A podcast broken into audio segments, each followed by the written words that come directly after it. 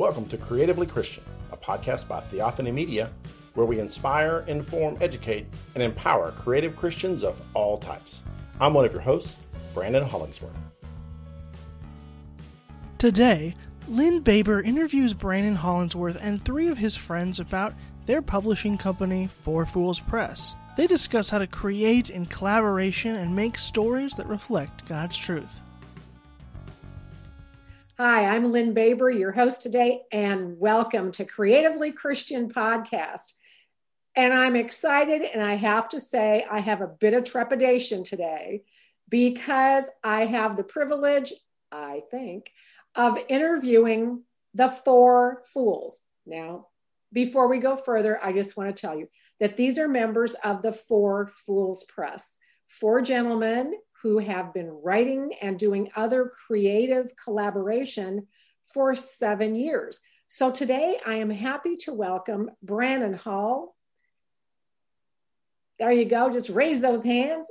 Just in case this comes through, Brandon Hollingsworth. Hello. Davis Riddle. Hi. And Corey Blankenship. Hi there. So if you're listening to the audio of this, there's going to be four guys and me. And if you don't get confused by who's who, you know, don't feel like you're the odd man out. We'll just go from here. And gentlemen, thank you so much for being here. Thank you. Thanks for having us on. Yeah. So if you could just tell us quickly, because I know y'all collaborate in published products, but how did you get together? And of course, one of the big things that we're really interested in is how that, you know, where the faith component was in this. Sure. So that's a loaded question, Lynn, because for instance, this gentleman to my right here, Davis, we have been friends since the 10th grade in high school, and pretty much every creative endeavor I've been involved in, he's been involved in some manner or another. Brandon Hall behind me, who we affectionately refer to as Hall. He and I have the same first name. We met, we were college roommates, and so we've been involved in all sorts of creative endeavors as well. And then Corey over here, who is the youngest member of our group and by far the handsomest. He and my son were actually good friends in high school, and he is a writer and a theologian, and he has his own checkered past as well. And so I pulled him into kind of this creative cyclone that is my creative existence. And so we've been involved in more than Four Fools, and we're happy to talk about all those today. Well, I think something that, you know, for me as an author, and I think hopefully for our audience, you know, the idea of working in collaboration with other people can seem very, very daunting and like the first step down the wrong road. So, you know, you say in your website that you kind of differentiate between the roles. And I've noticed that in the different books that you've published as Four Fools Press over the last 7 years, that it's not always the same authors listed under each project. So when you guys put collaboration together, you know, what can you share with our audience about, you know, the wonderful parts of it, the sticky parts of it, and how it might be beneficial to other people who are considering publishing? I think if you think about it, it's an awful lot like a performance group, like a rock group, right? You have performers that have different talents and different abilities, right? You have musicians who would play guitar or a drum, somebody who's a vocalist, right? Well, that's one of the things we do. We have different viewpoints and not only different viewpoints, but different passions and different energies, right? So I really love historical context, and I really love getting into the nature of how something would have happened, what would have been the right way it to happen. Brandon Hall is very much into the heart. He brings a very emotional, a very stirring feel to it. You get characters and situations where you start really feeling for them, right? And of course, Brandon Hollingsworth he's chaos embodied, but yeah. He's the one that allows that spark. You know, you can't have an engine running without having some sort of spark that gets it going, right? That's the impetus to the big fire. And then we got Corey, who's got his experiences are very worldly. You know, he's been hiking in Ireland. He almost became a space marine, you know, and these are all things that bring it together. And so as a result, oftentimes we'll have argument on how something should be done. But when it comes down to it, we bring all our different viewpoints, mm-hmm. and whatever project that might be, some of us will work on it, some of us won't, depending on if that sits within what we're, you know, what we kind of go with. Yeah, and I think another thing that Corey really brings as well is he helps keep us on our theological rails. He's very high on apologetics. So and Corey's degree is in intercultural studies. So it's the Bible applied to different cultures and how those interact. Right, and so he helps really keep us always making sure that we're checking our crazy ideas against Scripture, against the truth of what God's Word says. We're all believers. We all love Jesus. We all worship together. We all pray together. And that's a big part of it as well, Lynn, is that any project that we're going into, you know, we're seeking God's will for that project, whatever it's going to be, even if there are unbelievers involved. And we've got some stuff that we've got, you know, people who don't believe in Jesus that are involved in the project. But as a core group, we always want to keep that as our center and as our ultimate goal is that theological pinpointingness. Well, you know, I have looked at the list of books you've published. Russian 8 Men from Space. Hey, I hope the listeners can hear that, but that was Russian 8 Men in Space. Yeah, perfectly normal. And just for giggles, sure, how did you weave a scriptural story into Russian 8 Men in Space? Yeah, there's a huge spiritual component in that the crux of that story is all about loving your family, right? That's what the main component of that entire story is. And although our main characters are Russian 8 men, and they just happen to be in a time capsule, you know, frozen in space, and they've journeyed to Hollow Earth in order to battle Cthulhuan monsters. It's really, when you boil it down, those characters they're struggling to keep their beloved, you know, wives and countrymen alive in the midst of all this challenge and danger. And, you know, that's just one of the many examples of the ways that we like to take, you know, what are essentially foundational, spiritual, you know, biblical truths, and just kind of hang some different trappings on them so that they appeal to a different audience. Mm-hmm. So not as hard as you might think. Well, since Brandon, you're another host of the podcast here, so you know that I only write nonfiction. So what you guys do is such a stretch, but so listeners, it doesn't matter what it is that you do or write. If this group can pair theology with, okay, so we have Russian 8 Men in Space. What are a couple of the other character groups that you have shared with your readers? Okay, well, Davis, you want to talk about a couple of your Four Fools books? Well, one of them has been, you know, in Ephesians, it talks about we don't just stand against this world, but against the princely, the dark powers out there. And so we are in, as believers, very much in a spiritual warfare. Now we do have our warrior. We have Jesus Christ, and he's our Captain America who goes there, and he's got the shield, right? And we are the minions running around on you know on the city streets trying to avoid the big baddies. But we will often explore, like a good example would have been Angel's Glow, which is actually an historical fiction which intertwines the reality of something they had called the Angel's Glow with the spiritual warfare element of baptism and your marking that is seen by the spiritual world. I mean, quite literally, while as believers, we're marked, and while the heavenly hosts see us and rejoice, you got the dark hosts that see us and target us, right? Mm-hmm. And as a believer, that becomes something we really have to struggle with. And so we can really go down that road and look at historical events. In this case, it was the Battle of Shiloh during the Civil War, which was up to that point one of the bloodiest ever, and then apply that spiritual element. Not only was it man against man, but there was spiritual darkness involved, and then playing off that and what ifs. Another one we did was in a similar vein, dealing with spooks, right? you know, what we would consider ghosts, right? Spooks are ghosts, right? Spooks. Okay, right, dealing with spooks and ghosts. And, all right. But looking at it from a side view, you know, from the believer who is doing the haunting, you know. Right. And we've even had, you know, folks who aren't believers that are involved with the group, who are writing their own kind of stories and their own ideas. And after being friends with them for a while, they actually begin inserting characters that represent maybe a view that is opposite their main character. So, for instance, we've got a guy whose name is Ralston Hunsinger. He's a fantastic artist, but he's a very outspoken pagan. We love him to death. He's one of our brothers, but he's not a believer. And he writes a series of Ehrlich's tales that we published at Four Fools Press.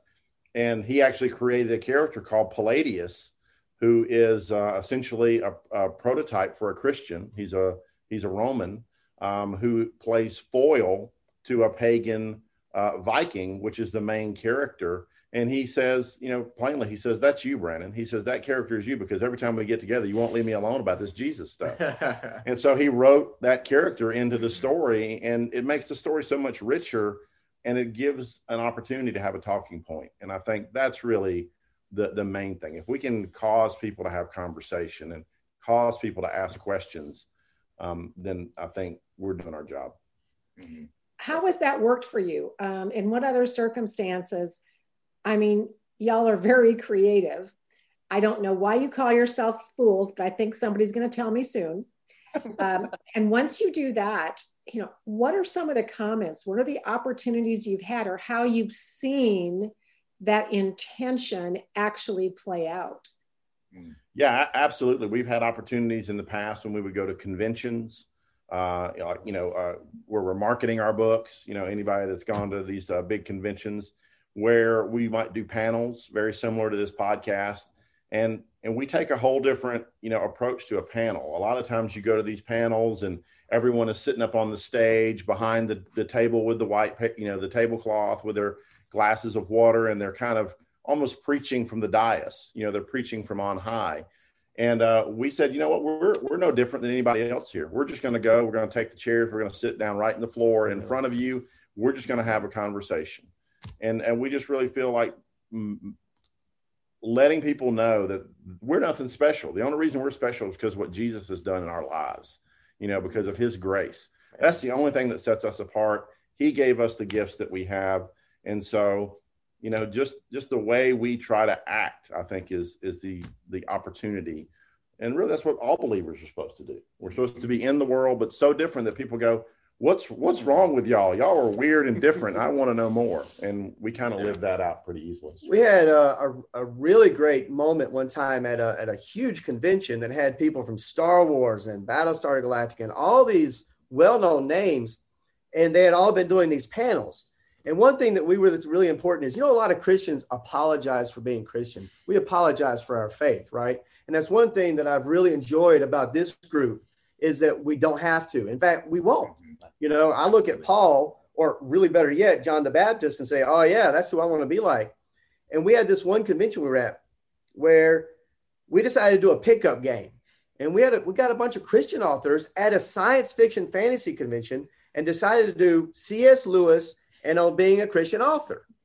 And it ended up being the largest single panel of the whole convention. We had easily over 100 people came in just to hear his talk. Mm-hmm. And it was all about unapologetically writing as a Christian. Sometimes you write Christian fiction.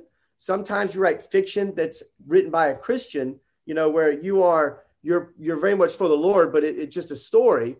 But in any case, it was so powerful to watch how the Lord worked, mm-hmm. because we were quite literally as close to being in Gomorrah sometimes as you can be.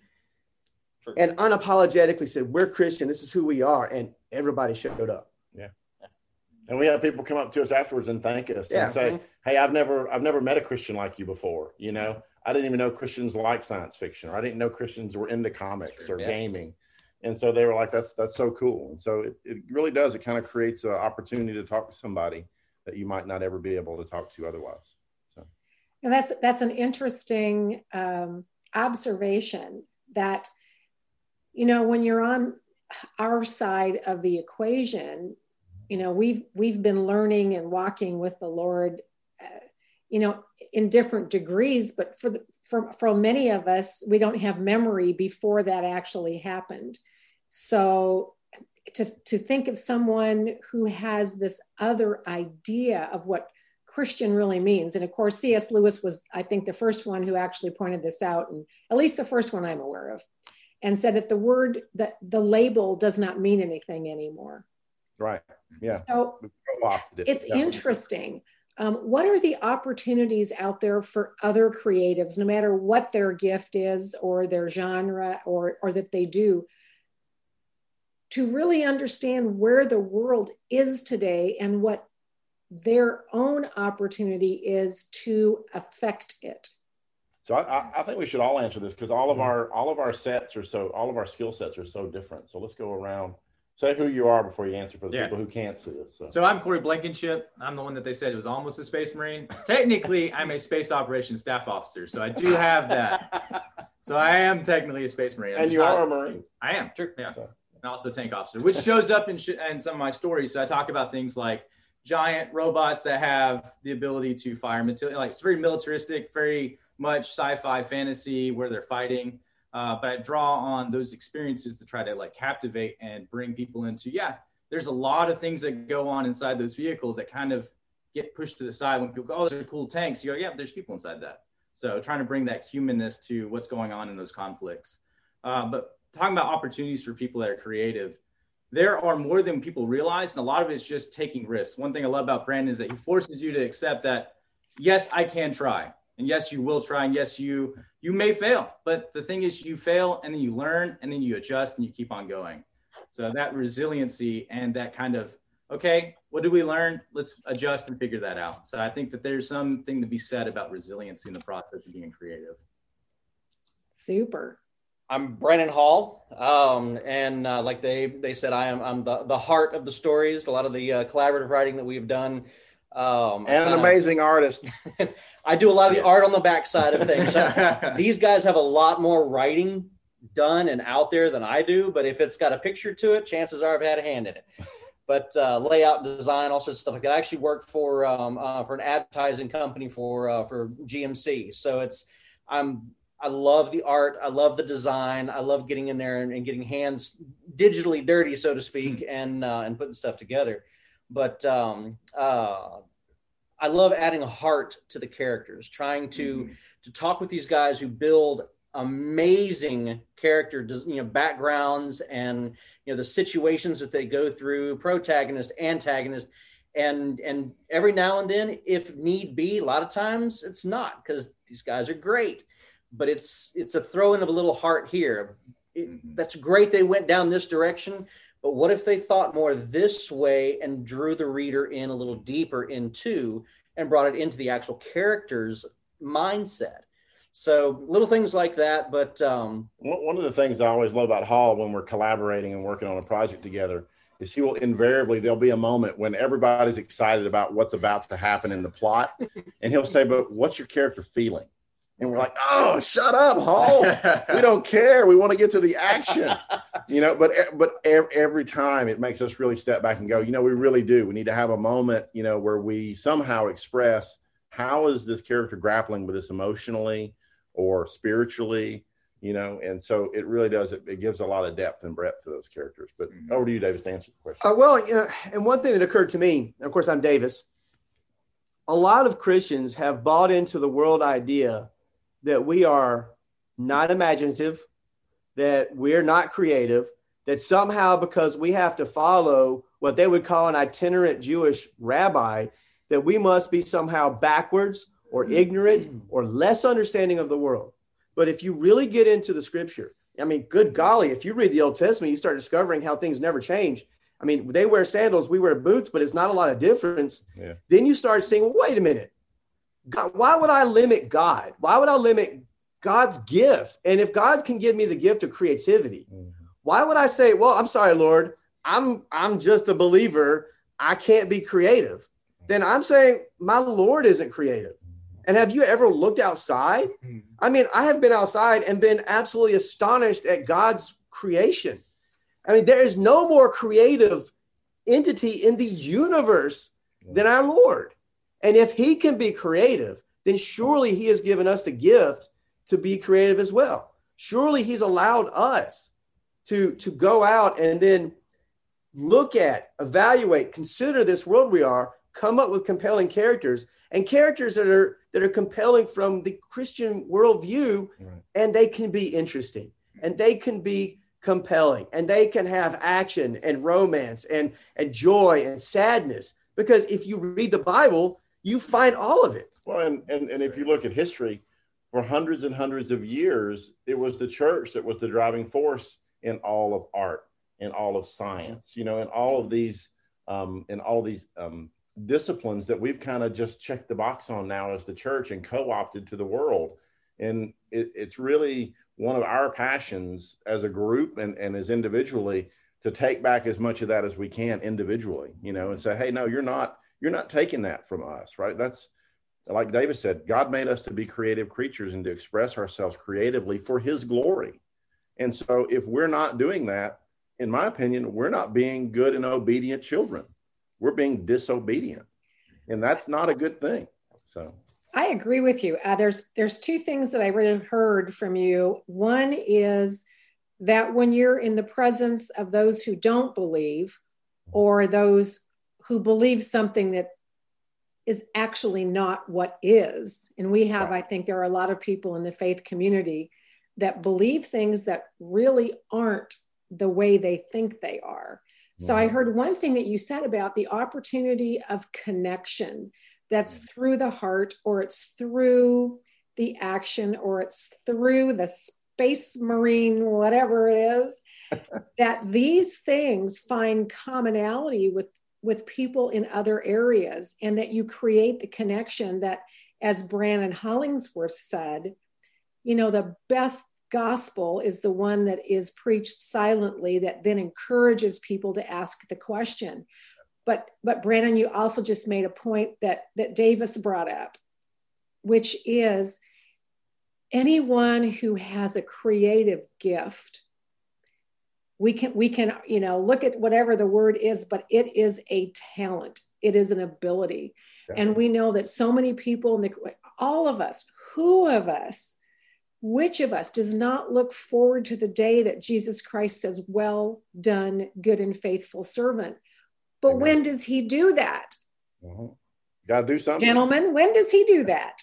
I don't know. I mean, I think you got to do something. And I think, to go back to your earlier question, you know, I think if there are creatives out there and they feel like they don't have a place, I would say now is the best time to be a Christian creative, because with the advent of the internet, while it has its own, you know, foibles and pitfalls, you can reach out and talk to so many people. You can get integrated with so many groups. And I can tell you, Lynn, over the past year, I have met so many Christian groups, people in Christian groups that are desperate for help. They need people who love to do art, who love to do editing, on videos, who love to do social media, music. I mean, it's like there's an upswell of Christian creativity in the world right now. I really feel like God is calling out Christian creatives, and there are plenty of opportunities. Now, I will caution people in that, make sure that whomever you're connecting to in terms of creatively connecting, make sure their theology and their doctrine are sound. I had a great experience a couple of weeks ago. I was blessed to be able to talk to a Christian gaming company. They're making video games, Christian video games. They're called Revelation Games. We can link to them in the show notes. And the first thing that I did, I got on a Zoom call with this guy, and he said, tell me about your doctrine. He told me, tell me about your theology. Who are your favorite preachers? He said, I have to vet you. He says, because there are a lot of people out there who claim to be Christian, and they're really just weirdos that are co-opting the name of Christ. And so it's really critical, if you're out there and you want to get connected to somebody, make sure that they believe the truth and that they're following the truth, that their orthopraxy is matching their orthodoxy. Because if they're not, walk away and call us. And I think it's biblical too, right? I mean, because you read in the New Testament about the sorcerers who were wanting to use this Christian doctrine. Yeah. That's the same thing we face today, sure. Right? As Christians, as believers.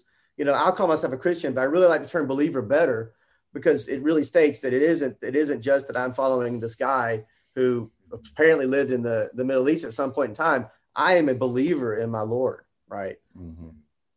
No, I agree with that. I would say that the big thing there is understanding who you're working with, taking the time to get to know them, not just, hey, you have this entity, I see you have a marketing brand, I see you have a deal, but what are you going to do with this? How is this actually going to further your kingdom work? Because it's very easy to throw things out there, especially right now. You have a great opportunity using independent publishers and things like that, where people can put whatever they want, whenever they want out there.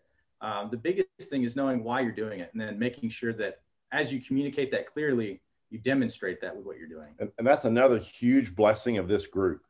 And it has been since the early days of us getting together, is we will check each other. If we're working on something, you know, I can't even count the number of times I've called these men and said, hey, I've got this crazy idea. This is what it is. Am I too far off base? Like, am I too outside the realm of scripture? Or, you know, am I doing something that's heretical? And if you have brothers and if you have sisters that you can reach out to that are learned in the word, right? And they're praying, right?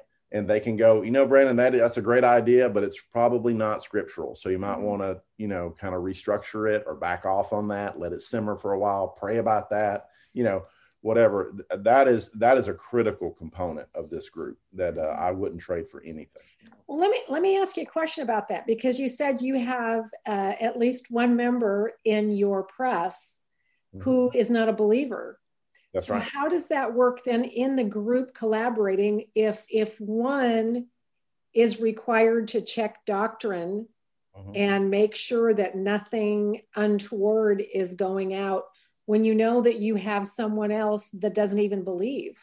Yeah, he has to sit through all the meetings and hear it all. So and if he doesn't like it, that's fine, but he's part of the group, so he has to sit there and go through it all. And honestly, I think part of that's been, you know, a little bit of softening, you know, is occurring there, you know, because he does, when you spend time on something and people see you spending time on something, like I could be watching TV or I could be out golfing or whatever people do in their free time, but no, I'm going to sit here for an hour or two and I'm going to talk about how doctrine affects this crazy idea about Russian ape men in space.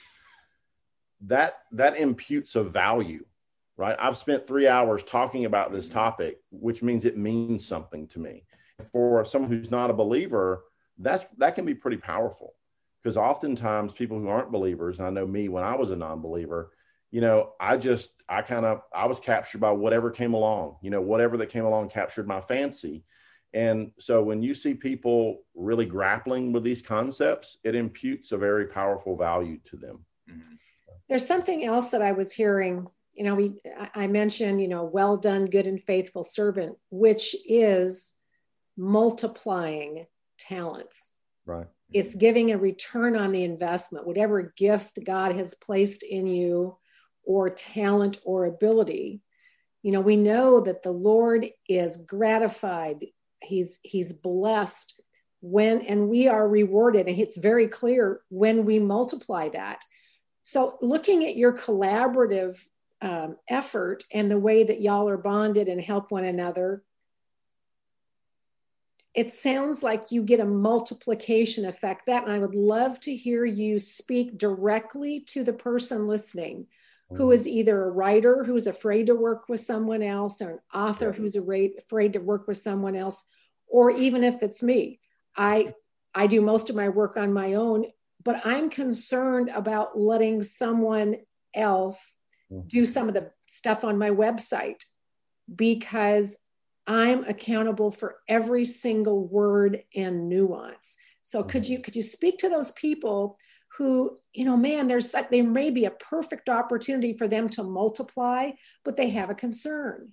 I'll talk to that, Brandon. Yeah, sure. So big thing with that is going in and saying, who are you? Knowing the person you're talking with, knowing what they write, knowing how they write. I think the biggest advantage we have here is that we know each other outside of writing. And so that relationship founded the trust that we could go and say, I know your point of view is going to be different, but I know it's not going to be hostile to what I'm doing.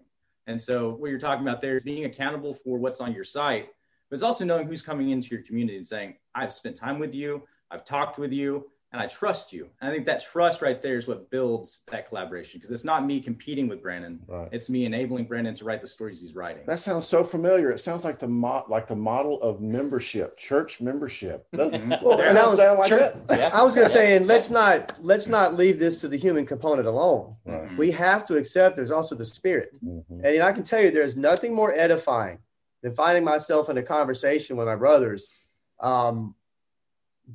just the spiritual conversation, mm-hmm. right? Mm-hmm. And you just feel it, right? Mm-hmm. And so while you do have to vet, and you do have to be careful who you invite into your company, but we also have to say we are saved and we do have the spirit. And mm-hmm. at some point, you know, it's not, how about you pray? How about you say, hey, spirit, is this a right fit? Yeah. Mm-hmm. And I solidly believe the spirit will speak to us. Oh yeah, and he does. Yeah, we have experiences where we can talk about that. Absolutely. So, and there's a practical element of this as well, Lynn, in that, you know, and I'm not disagreeing with what either of these guys said. Agree 1,000%. But there's also a practical in that, and we've found solidly time and time again that four or more brains are always better than one. You know, mm-hmm. Like when we were collaborating on our first Mosaic novel, which was not a Four Fools thing. We did that, you know, for another company, but the story that we wound up writing was so much better mm-hmm. after we all worked on that together and kind of strove with one another and strove with those tales better. I mean, with one another, it came out, the end product was so much better than any one person could have produced alone. And you have, you know, four or more sets of eyes that are checking everything that you do. You know, like we have an editorial process that we go through, a proofreading process, a final check process, and having, you know, more sets of eyes and more brains attached to those eyes really helps catch any errors or any issues that might crop up. And I can't tell you how much I've learned about Photoshop from this guy.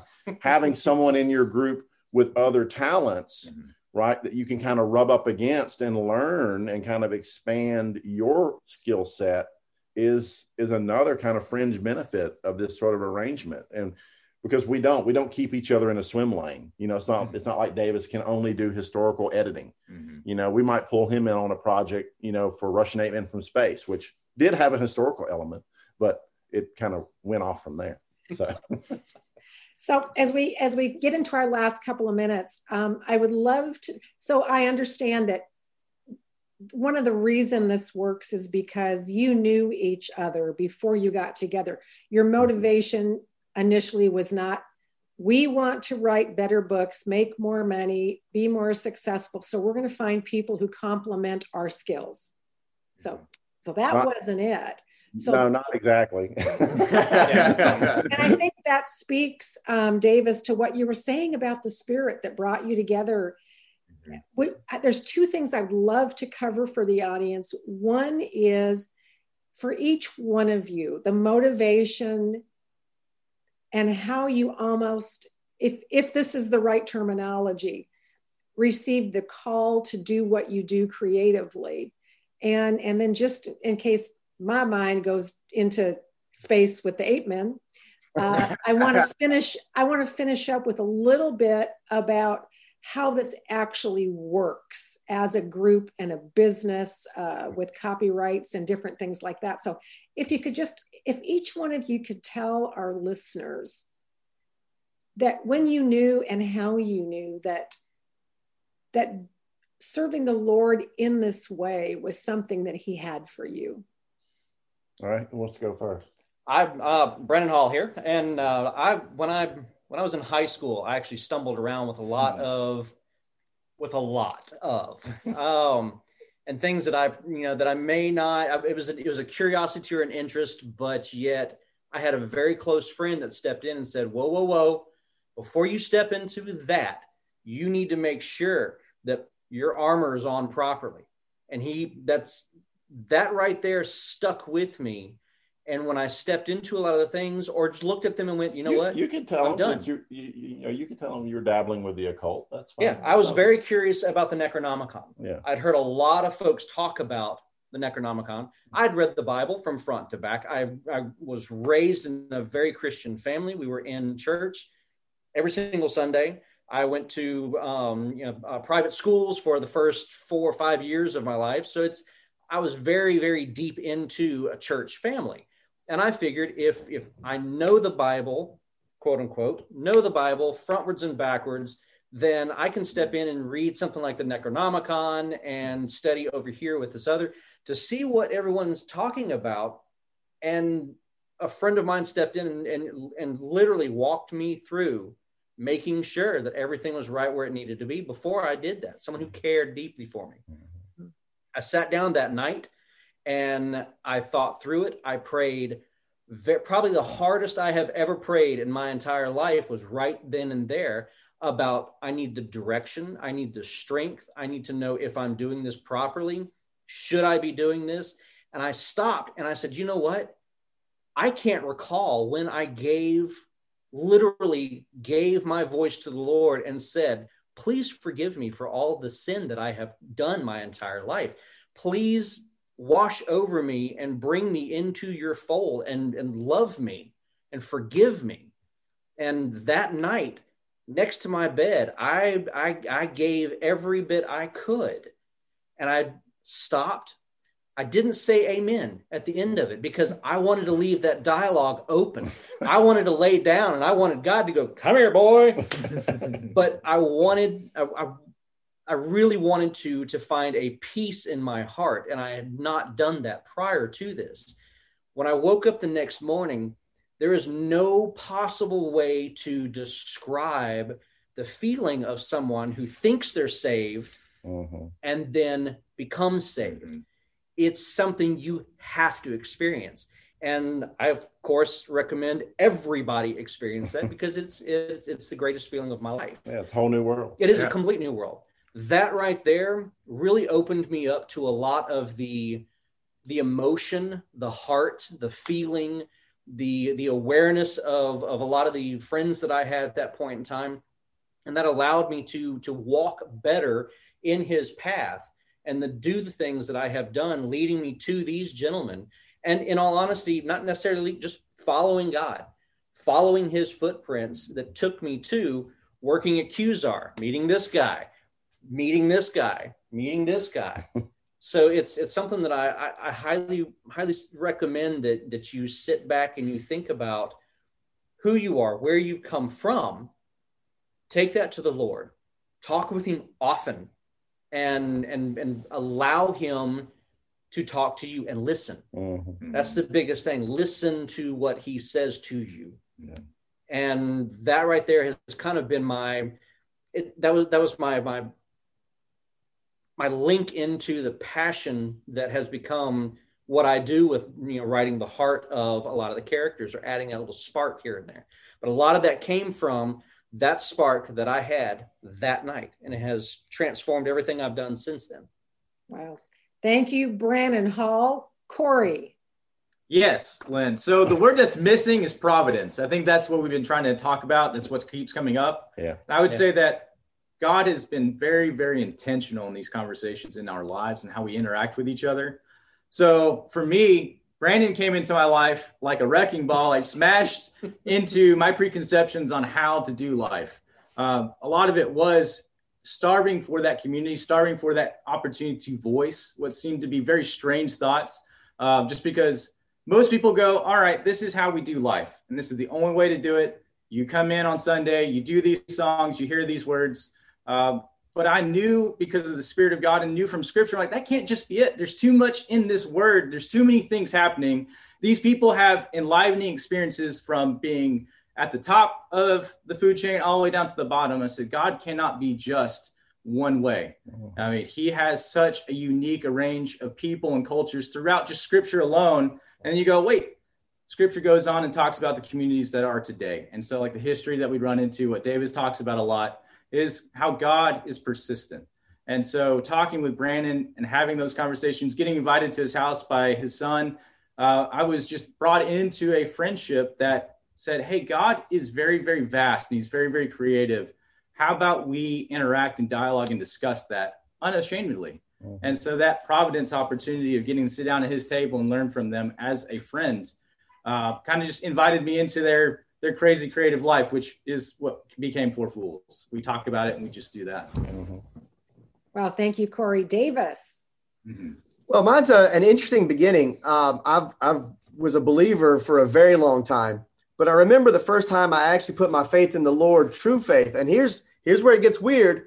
Friday the 13th was being filmed in my town, and I found myself in an abandoned camp, in an empty cabin, and suddenly afraid. Now that's a real story.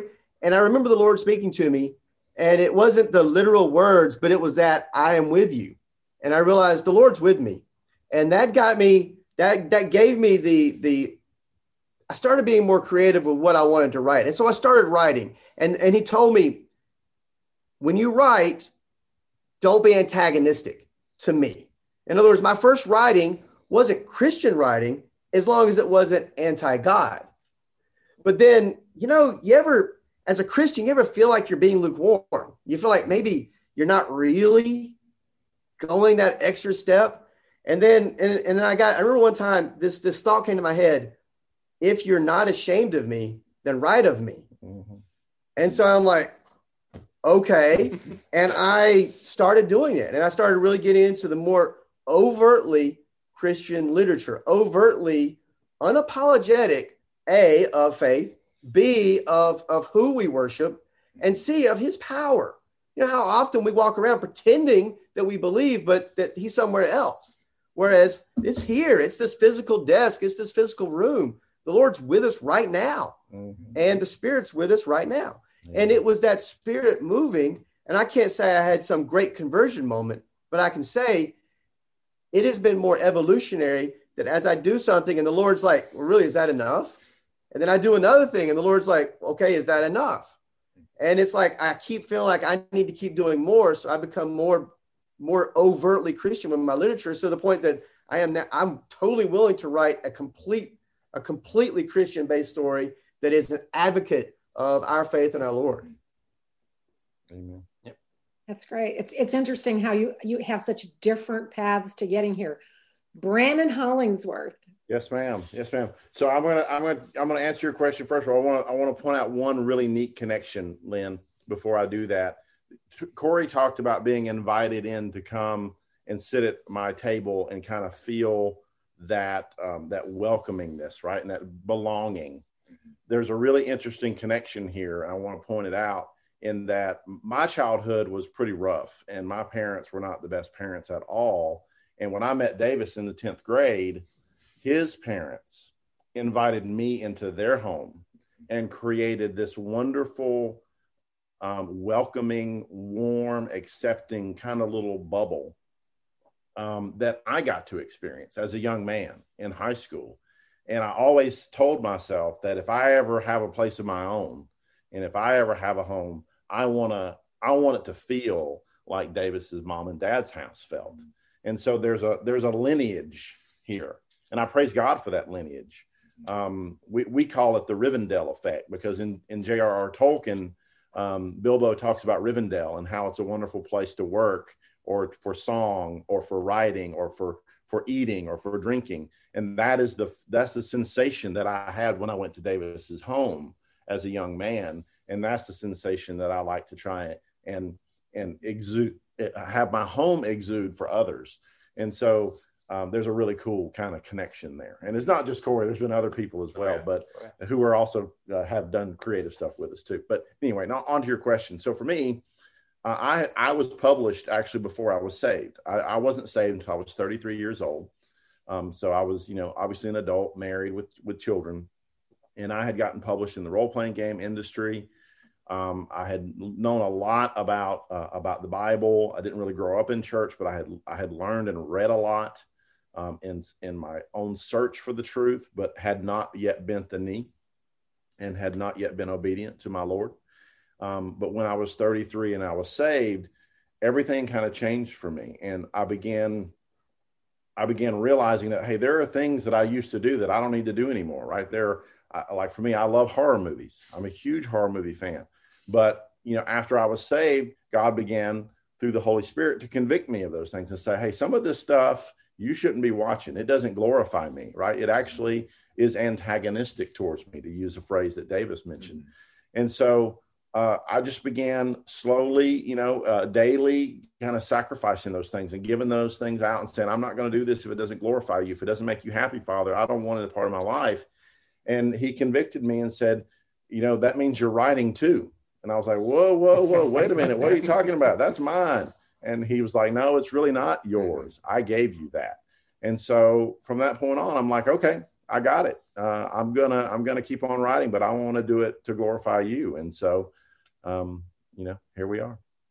Thank you, gentlemen. I appreciate that. Let's go to the last thing I just really want to cover for our listeners, because it's something that, it is practical. And that is, there are 4 to 7, I don't know how many there are in your press right now. Right.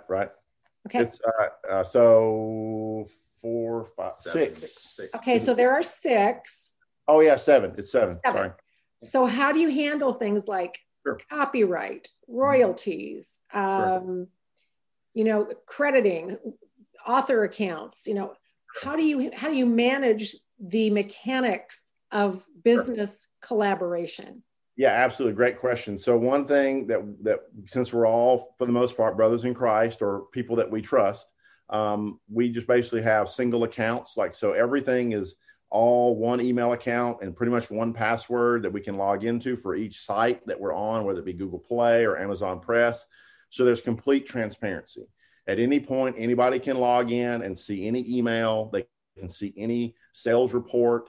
Nothing is hidden from anyone. When we do the work, when someone comes and pitches a product and say, hey, I got a new idea for a book, I want to write it, then we have a certain set of things. And I can actually send you kind of the spreadsheet over to show you the stages where we have to have essentially, kind of initial proofing. We have to have, someone assigned to be your alpha reader, someone's assigned to be your beta reader. After that, once it passes those kind of gates, those check marks, it then moves into editing. It then moves into second stage editing. At that point, we generally start working. At that point, we know if it's going to be a good story. So we're working on cover. We're working on marketing cover, copy cover for the back cover text or the website or whatever. And then there's a final layout and then a publishing. And so everybody in the group signs up for one of those tasks. And if all the tasks don't have a name by them, then we don't start the project. So everybody gets on board at some level. You can have more than one job if you want, but if you sign up for a job, you have to do it. And the number of jobs that you do determines your cut of the profits. And so if you want to work more and you make more on the profits, and then when the profits come out, everybody can see what sales are, and everybody keeps their own characters, their own copyrights. So nobody makes any claims. Like if Davis has characters, I don't claim that. I have characters that people don't claim that. And so everybody keeps their own copyright. We split out the royalties when we get them based on those percentages, and everybody can see where everything is going. So it's a nightmare to keep up with, but it's all transparent. It's effective. And it's worth it. It's worth the nightmare to make sure that everybody is on the same page. Mm-hmm. So, well, thank you for that. I think we're going to get to a close here. So I just want to give everybody here a thank you, gentlemen. I so appreciate your time and the fact that you're so willing to share with the audience. In a final thought, just on the other side of the green light there at the top of the screen or whatever it is that you guys are looking at, mm-hmm. There could be someone who just needs to hear a word about where they are, where their gift is, where their walk with the Lord is. And I'm not going to position it any particular way. I just would like, because, as Davis said earlier, a lot of this is, if not most of this, is Holy Spirit led. If each one of you would just share a final thought for the listeners that's out there. Sure. You want to go first? Don't give up, ever. Don't stop. You may have folks throw stuff in your path. You may stumble. You may fall. There may be one set of footprints and you're trying to figure out where God's footprints are. Those are his. He's carrying you. Do not give up.